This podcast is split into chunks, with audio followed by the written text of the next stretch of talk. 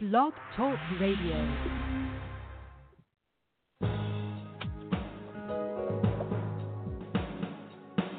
Welcome to The Neil Garfield Show, a presentation sponsored by w w w dot living lies dot wordpress dot com, G T C Honored, and The Garfield Firm, serving all fifty states with news and analysis of the latest bank scams against borrowers, homeowners, consumers, and investors, and providing legal representation throughout Florida. This program is for general information only. It is not a solicitation for services or legal representation and should never be used as a substitute for advice from a licensed professional. And now, here's world-renowned financial expert, attorney, and blogger, Neil Garfield.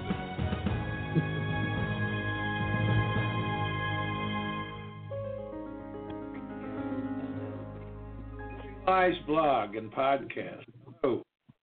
Neil Garfield here, and this is Thursday, October thirty-first, two thousand nineteen. Happy Halloween. The ghosts and goblins of two thousand eight are still causing trouble. Actually, they started back in nineteen ninety-eight, but that's another story. Some things don't change and others do. Excuse me.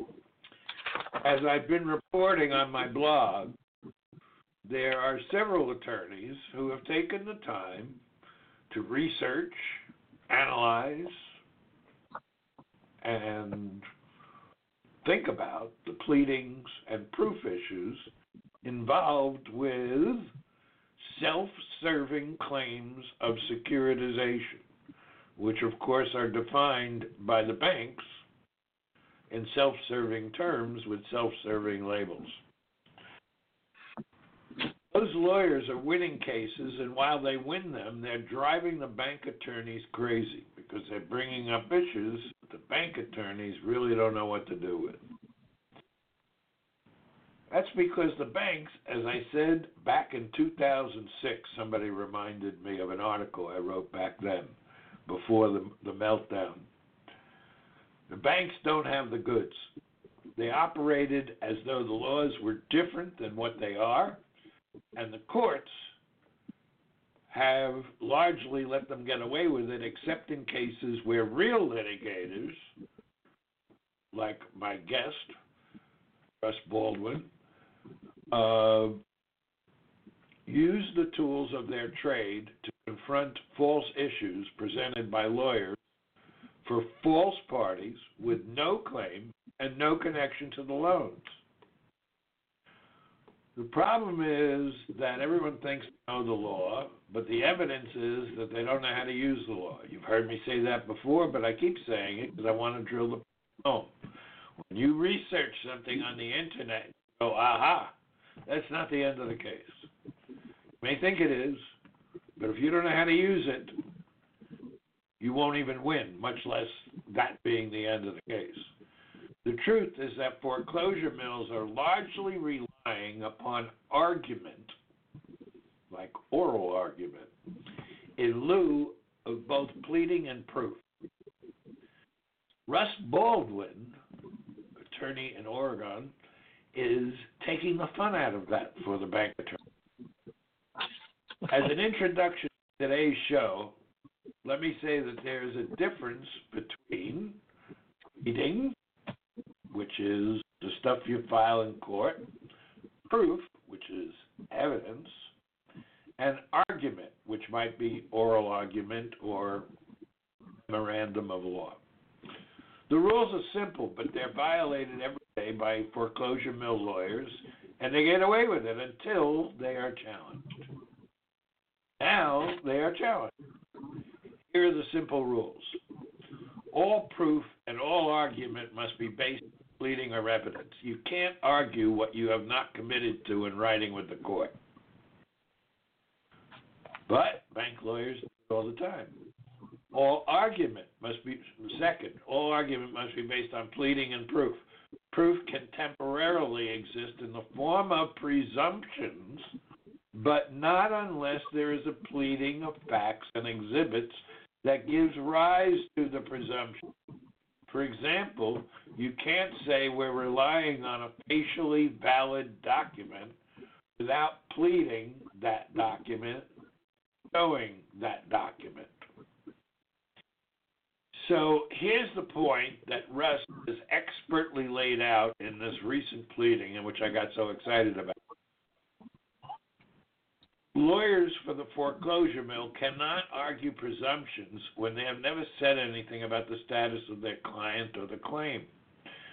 We can't presume that the mortgage and note exists, much less that the note and mortgage are owned by the claimant, much less that the claimant is the owner of the debt, much less that the claimant has paid value for the debt, unless the lawyer advocating that position says that his client exists, that he is a lawyer, and he files something with the court that specifically asserts that his client is in fact a party with status to assert a rightful claim for collection and enforcement of a debt. Now, in non-judicial states, you'll come back at me and say, well, wait a minute, they don't have to plead that because they don't have to file a foreclosure complaint. That's true. But what Russ is doing is he's challenging the notion that they can come in and argue things they have not pled in opposition to what the homeowner was forced to file. This is a real tricky issue of due process, which I think has not been fully discussed, argued, decided in the courts, because the homeowner in non-judicial states is forced, in essence, to deny a claim that has not yet been stated. It is merely implied from the notice of substitution of trustee, the notice of default, the notice of sale, and so forth. Russ Baldwin, attorney in the state of Oregon, joins me tonight with my friend Bill Paatalo, who, as you all know, uh, just participated in yet another case in Florida where his work as an expert fact witness uh, resulted in another win for a homeowner. And they're going to talk about the very exquisite and nuanced pleading Russ just filed in a case where the homeowner is seeking ejectment of a person who supposedly bought the property. Russ is one of the lawyers, you may remember he's been on the show before, who brought to my attention the issues regarding recoupment, which could avoid statutes of limitations and have the potential of defeating the claim for money entirely and possibly even beat the entire claim for foreclosure. Here, in this pleading, and you're going learn about it in a minute, Baldwin expertly kneecaps the opposing attorneys by challenging them to actually plead the facts that they want the court to assume are true. The bank lawyers don't want to do that, because if they did that, then they'd be lying. And Russ is now well positioned to make this issue a defining turning point in what is required from attorneys who represent to a court that they represent a named party with whom the whom the attorney wants the court to presume is the beneficiary under a deed of trust. As an added measure here, the case also involves a timely notice of rescission within three years from the closing under the TILA rescission statute fifteen U S C sixteen thirty-five. So, despite resistance from opposing counsel in the court, the note and mortgage do not legally exist. This is a program intended to expand your awareness of procedural law, which is the basis for all judgments and enters and, and judgments and orders entered by the court. The rules of procedure and the laws of evidence, presumptions, and inferences are not well understood by most lawyers, much less by pro se litigants who have no legal training. But procedure and knowledge of where the burden shifts, the burden of persuasion and the burden of proof, and where inferences arise that defeat presumptions, et cetera. Procedure is where the homeowner can and does win. If you understand your own side of the case, that is your defense narrative.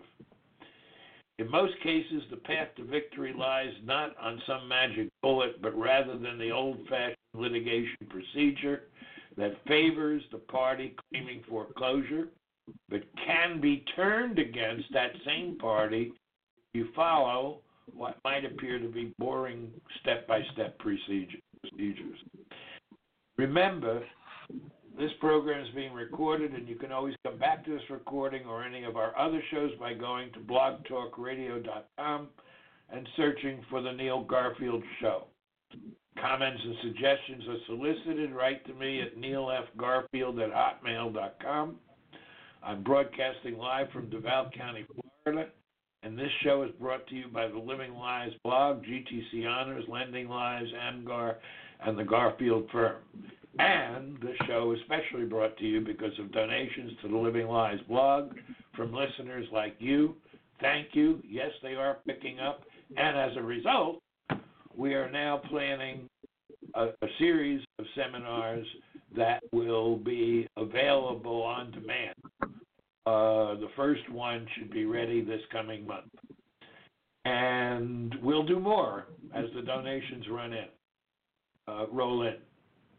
The seminars cannot occur unless we continue to have those donations.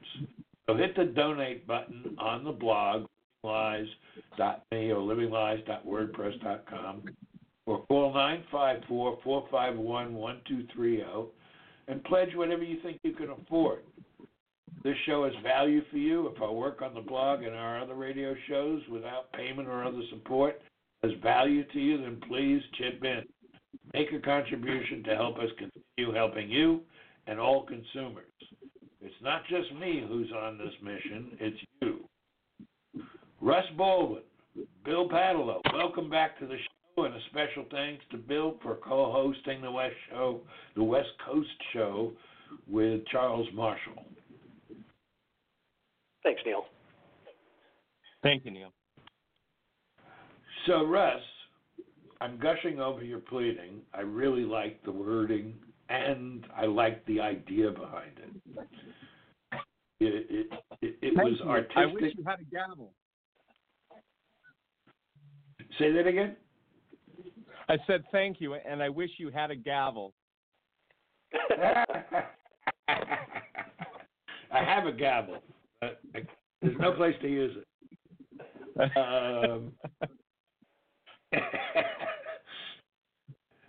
Uh, I, I thought the the, the pleading, uh, the, uh, the second motion for summary judgment was brilliant, targeting a weak spot in this and all wrongful foreclosures. So why don't you lead us off by telling us about the case and what led you to file this pleading? Um, sure. Um, it's a relatively uh, straightforward case where my client was wrongfully um, evicted, um, and um, uh, after the eviction, the lo- the state court dismissed the lawsuit for eviction without prejudice. Um, then uh, there were some some other court, some a federal court was involved, and it got really complicated. But ultimately, what happened was, my client had rescinded his security instrument under the Truth in Lending Act, as, as you had noted before. And so our contention is that my client holds title by deed, and because the security instrument that was encumbering that prior deed, because that security instrument was rescinded under the Truth in Lending Act, as a matter of law, when it was mailed, as a consequence, my client's deed remains, and nothing that happened afterward, the non-judicial foreclosure stuff that happened, none of that is, is relevant at all, we contend, because you cannot foreclose a rescinded trust deed. Okay, so the the first thing to note, and, and as I'm talking here today, I'd like everybody to know that I'm only referring to Oregon law. Um, laws differ widely by state. As you mentioned, Neil, this Oregon is a non-judicial foreclosure state, which means that banks can obtain foreclosure without going to court. What they need to do under Oregon law, the Oregon Trust Deed Act, is they need to record um, these documents that appoint successor trustees in order to, ha- to have the power of sale in the event of foreclosure. So this is all, as it's a substitute for a lawsuit, if you will. But here's the problem. Because there's no judge looking over what the banks are doing, if they make a mistake, right, due process requires that a person have an ability to challenge what happened in the real property records as opposed to what might have happened in a court proceeding. So number one, if if you've been um, foreclosed in a non-judicial state, I would urge that, number one, if you think it's been wrongful, you need a lawsuit. That is, the homeowner that's been wrongfully foreclosed, you might believe, should file some sort of a lawsuit. You can't correct a record without a lawsuit. You need a judge. So that brings us to the point of our second motion for summary judgment. What had what the bank had been contending was that my client was not entitled to any remedy because the for, the non-judicial foreclosure proceeding had con, had concluded. All right, there was a, there was allegedly a sale, and my client allegedly had prior notice of the sale. He allegedly had notice that the sale occurred, and then sometime later, the client files a lawsuit um, uh, to reverse that sale, and the banks, they always say this, you can't do that now because you had prior notice of the sale. Okay. And that is a misstatement of Oregon law. There is a, a uh, recent uh, case in Oregon from the Oregon um, Court of Appeals called Wolf versus G M A C Mortgage L L C. And the issue there was whether, uh, in the absence of a va- validly appointed trustee, the court said, there is no trustee at all for purposes of the act, meaning if the if the, the beneficiary of the trust deed, right, whoever for whosever benefit the, the loan was was was was given, the security was given, if that beneficiary does not appoint a successor trustee, or or um, or if a successor trustee has been appointed, and it the appointment purports to do this by uh, through the signature of somebody that is an attorney in fact, what we call a power of attorney, that power of attorney also has to be recorded, so that a neutral person later, looking at the real property record, should be able to look and figure out what the chain of title is and say, oh, okay, this trustee was appointed from this beneficiary on this date, and there was a, it was done with a durable power, a power of attorney, and that power of attorney was in fact recorded, okay, yada, yada, yada. And then if, if everything was recorded perfectly, then the foreclosure was good. What we're talking about is when some stranger to title comes in and these papers are just perhaps dummied up, and the beneficiary has not appointed a successor trustee, or the the person that, that made the appointment through a power of attorney, that power of attorney has not been recorded, okay? So the lesson from Wolf is that just because The, the non-judicial foreclosure by advertisement and sale, just because that has already occurred, does not mean that you don't have a judicial remedy. You may very well have a judicial remedy, but you won't know until you hire a lawyer and figure out what the chain of title shows, and if um, if everything was done uh, according to Hoyle, if you will. How am I doing so far, Neil? You're doing great. I want to I want to ask you a couple of questions. Um, sure. One is, uh, well, it's sort of what is the beneficiary? They, if not if, in your case, the note and mm-hmm. mortgage are gone, so the trust deed is gone. So, do we not have absence of a beneficiary entirely? Yeah, well, what happened in this particular case, the beneficiary uh, was the person that that um, made the loan was Washington Mutual, and some after my client rescinded under the Truth in Lending Act. Many of your listeners might remember that Washington Mutual in September two thousand eight was um, uh, basically taken over by the F D I C and the largest bank failure in U S history. So what what our case is about is the the beneficiary, WAMU, received this notice of rescission, and then under the Truth in Lending Act, they had twenty days from March twenty-ninth, two thousand eight, for example, to either file suit against the homeowner or refund all of the homeowner's earnest money. N- neither of those two events occurred. Instead, the bank itself failed six months later.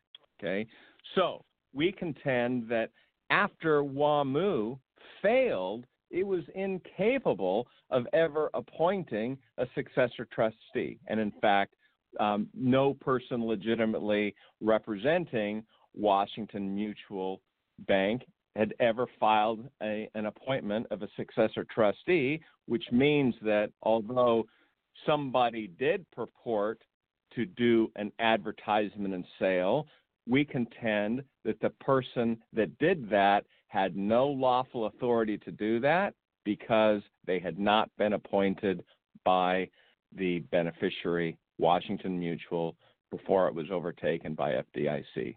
Did I answer your question? Sort of. The, the maybe I'm phrasing my question incorrectly. Uh, how could they be appointed? Uh, no, let me put it this way.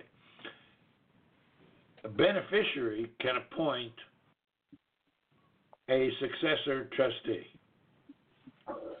So, yes, if they are a beneficiary, which means they own the debt because they paid for it, then mm-hmm. they can appoint a successor trustee. Right. But they can only appoint a successor trustee under a valid deed of trust. If the deed of trust has been rescinded, all you got left is the debt, right? Right. Unsecured. That's that's Unse- that's that, that that's a good point, and that was that was our contention in our first motion for summary judgment, which was denied by this particular court. Um, so that so, okay. the impetus. Go ahead. So yeah, I, I I get that, and and and one of the frustrating things about defending foreclosures is when judges do things like that. Um, uh, should there be an effort to cancel the instruments of record on the basis of the, I know Oregon has a, a procedure for doing that, uh, on the basis that they no longer have any legal validity?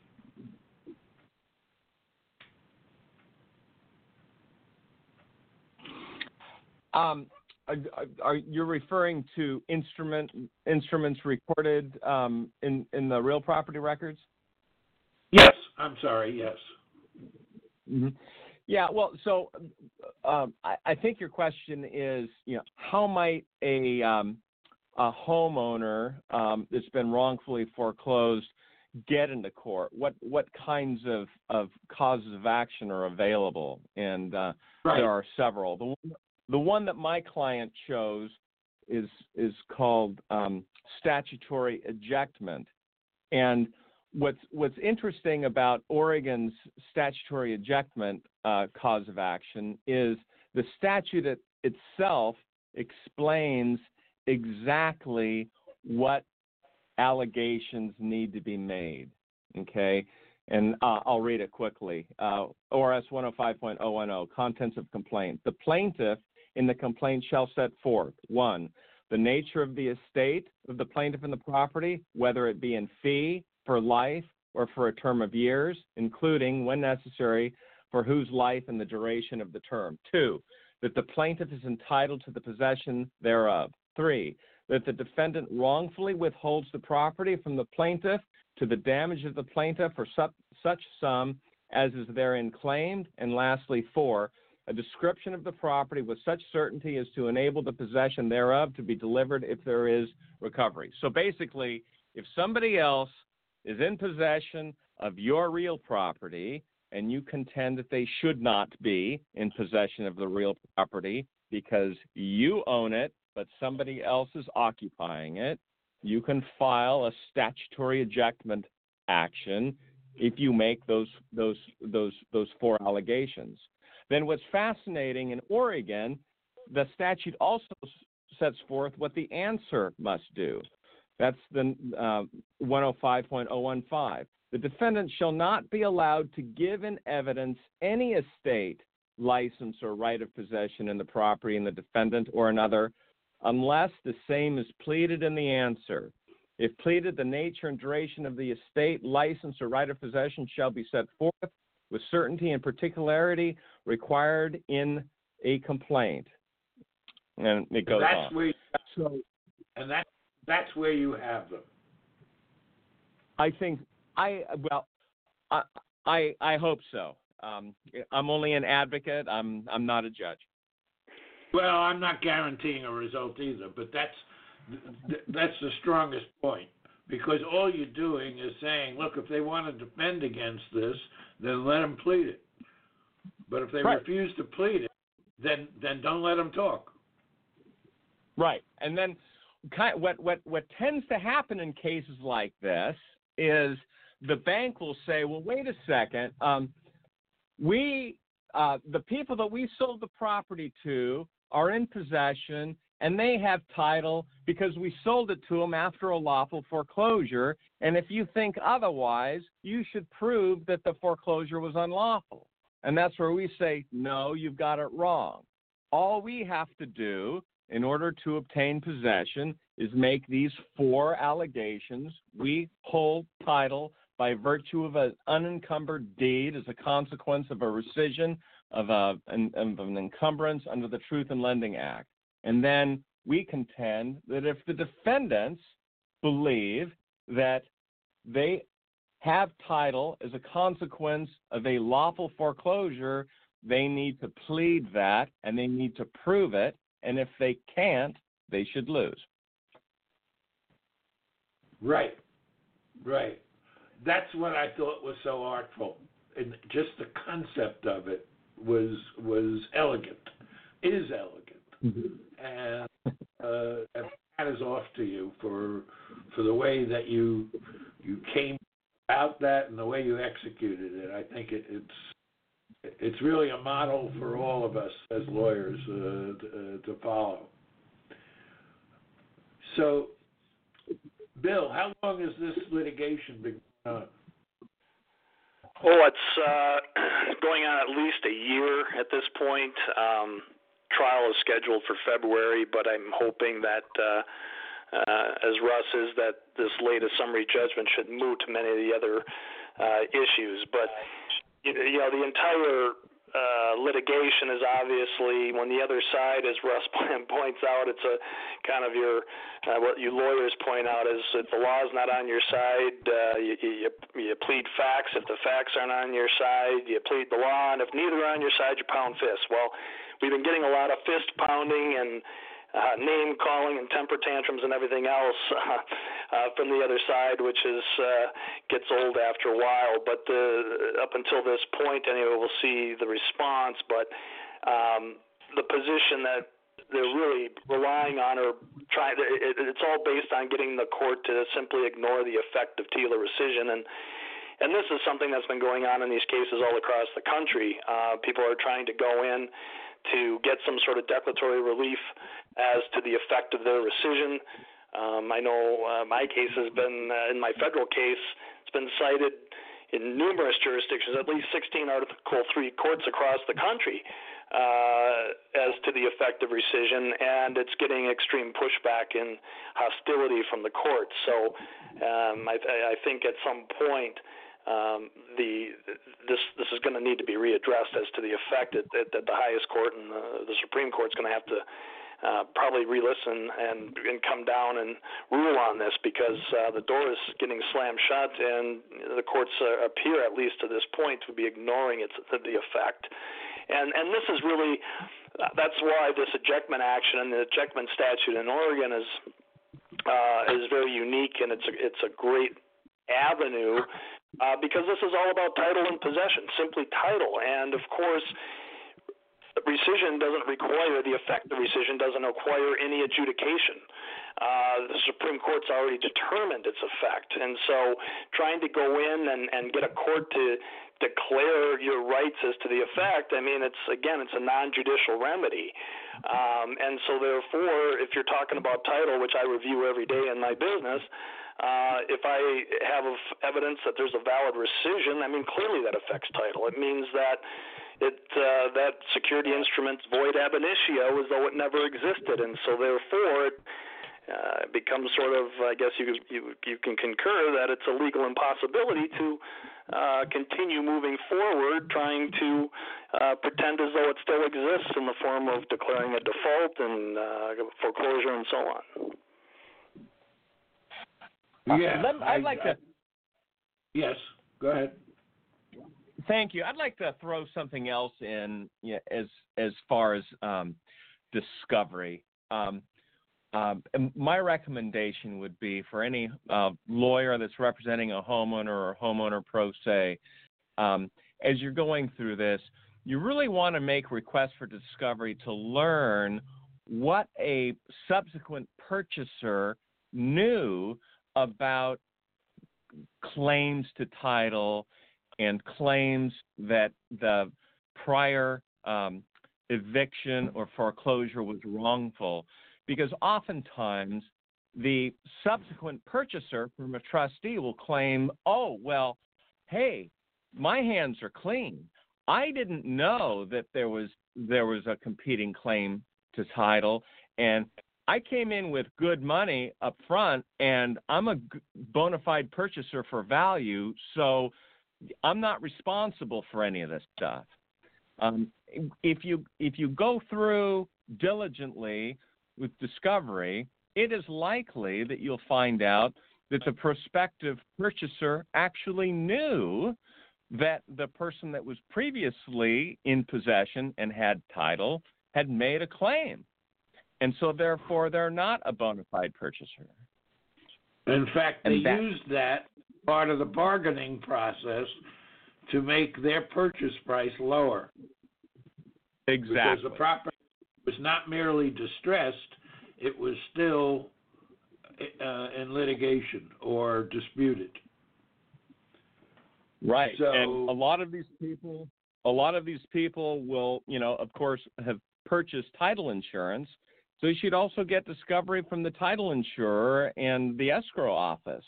And you may very well discover there that they had their own concerns about whether or not the non-judicial foreclosure was completed in an appropriate manner, and or if they were missing documents um, and so forth.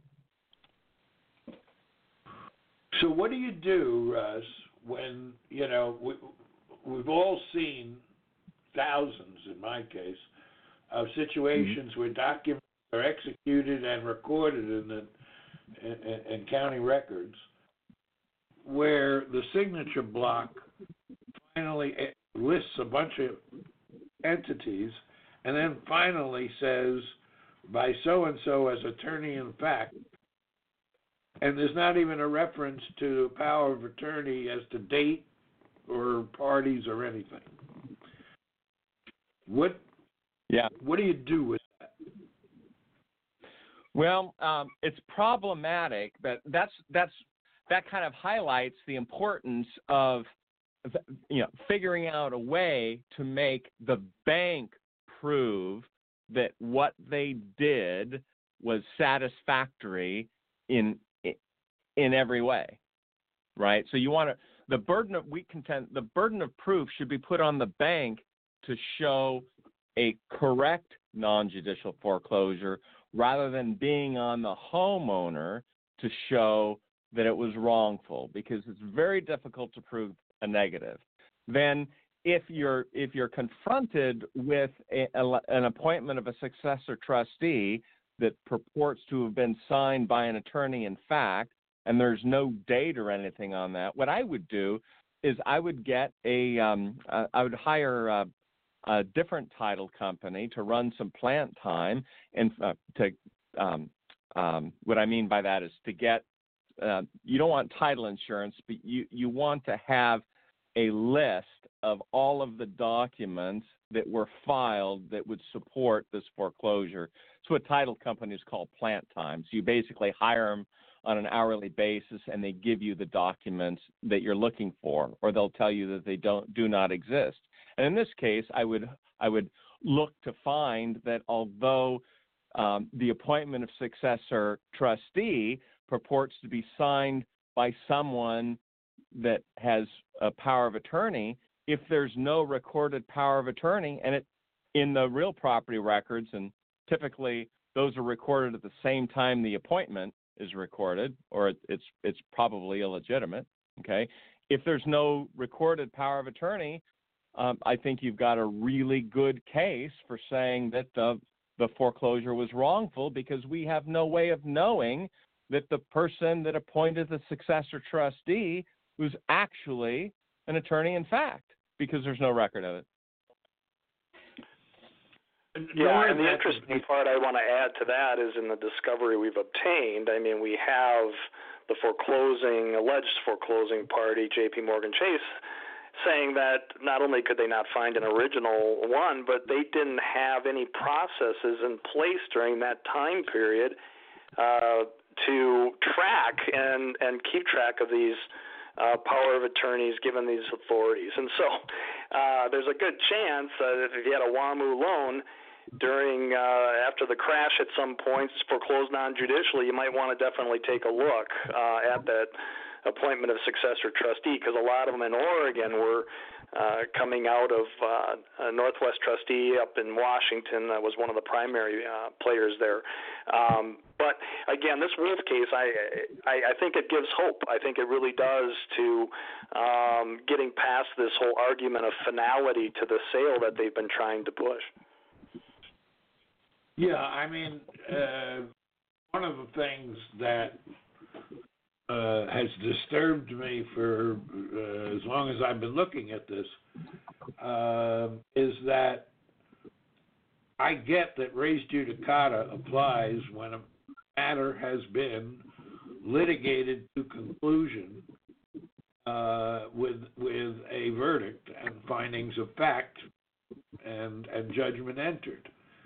But in a non-judicial foreclosure, what the banks are arguing, they're not saying res judicata, at least not that I know of, uh, but they are essentially arguing res judicata.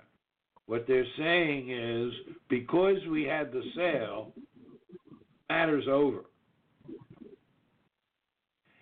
And because we have a statutory scheme that replaces uh, a judicial foreclosure scheme, even though we have a judicial foreclosure scheme in Oregon, um, that the uh, uh, In the in the case of non-judicial foreclosure, the sale should be treated the same as a final judgment. So I, I think one of the things that you're talking about, Russ, is confronting these types of arguments where they rely on on argument rather than law or fact, like Bill was saying, um, uh, in order to get the judge thinking in terms of finality, res judicata, collateral estoppel, what have you, instead of looking at the sale for what it is, a clerical function where the issues of the case have not been litigated to conclusion and there's been no judgment entered on the fact.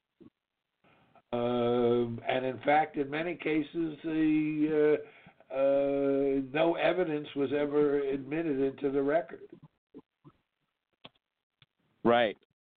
Yeah. And and I, in Oregon, um, it, it, I think it's useful to think about, well, um, if there's been a sale, how long would a homeowner have after a sale to someone else, the non-judicial, you know, foreclosure, advertisement, sale, how long would a homeowner have to challenge that um, that um, that sale um, post um, afterward? And the answer to that, at least in Oregon, is um, uh, the statute of limitations is ten years for the recovery of real property held by someone else. And for those right. lawyers that's, out there, that, say that again. That's the that's the law of adverse possession.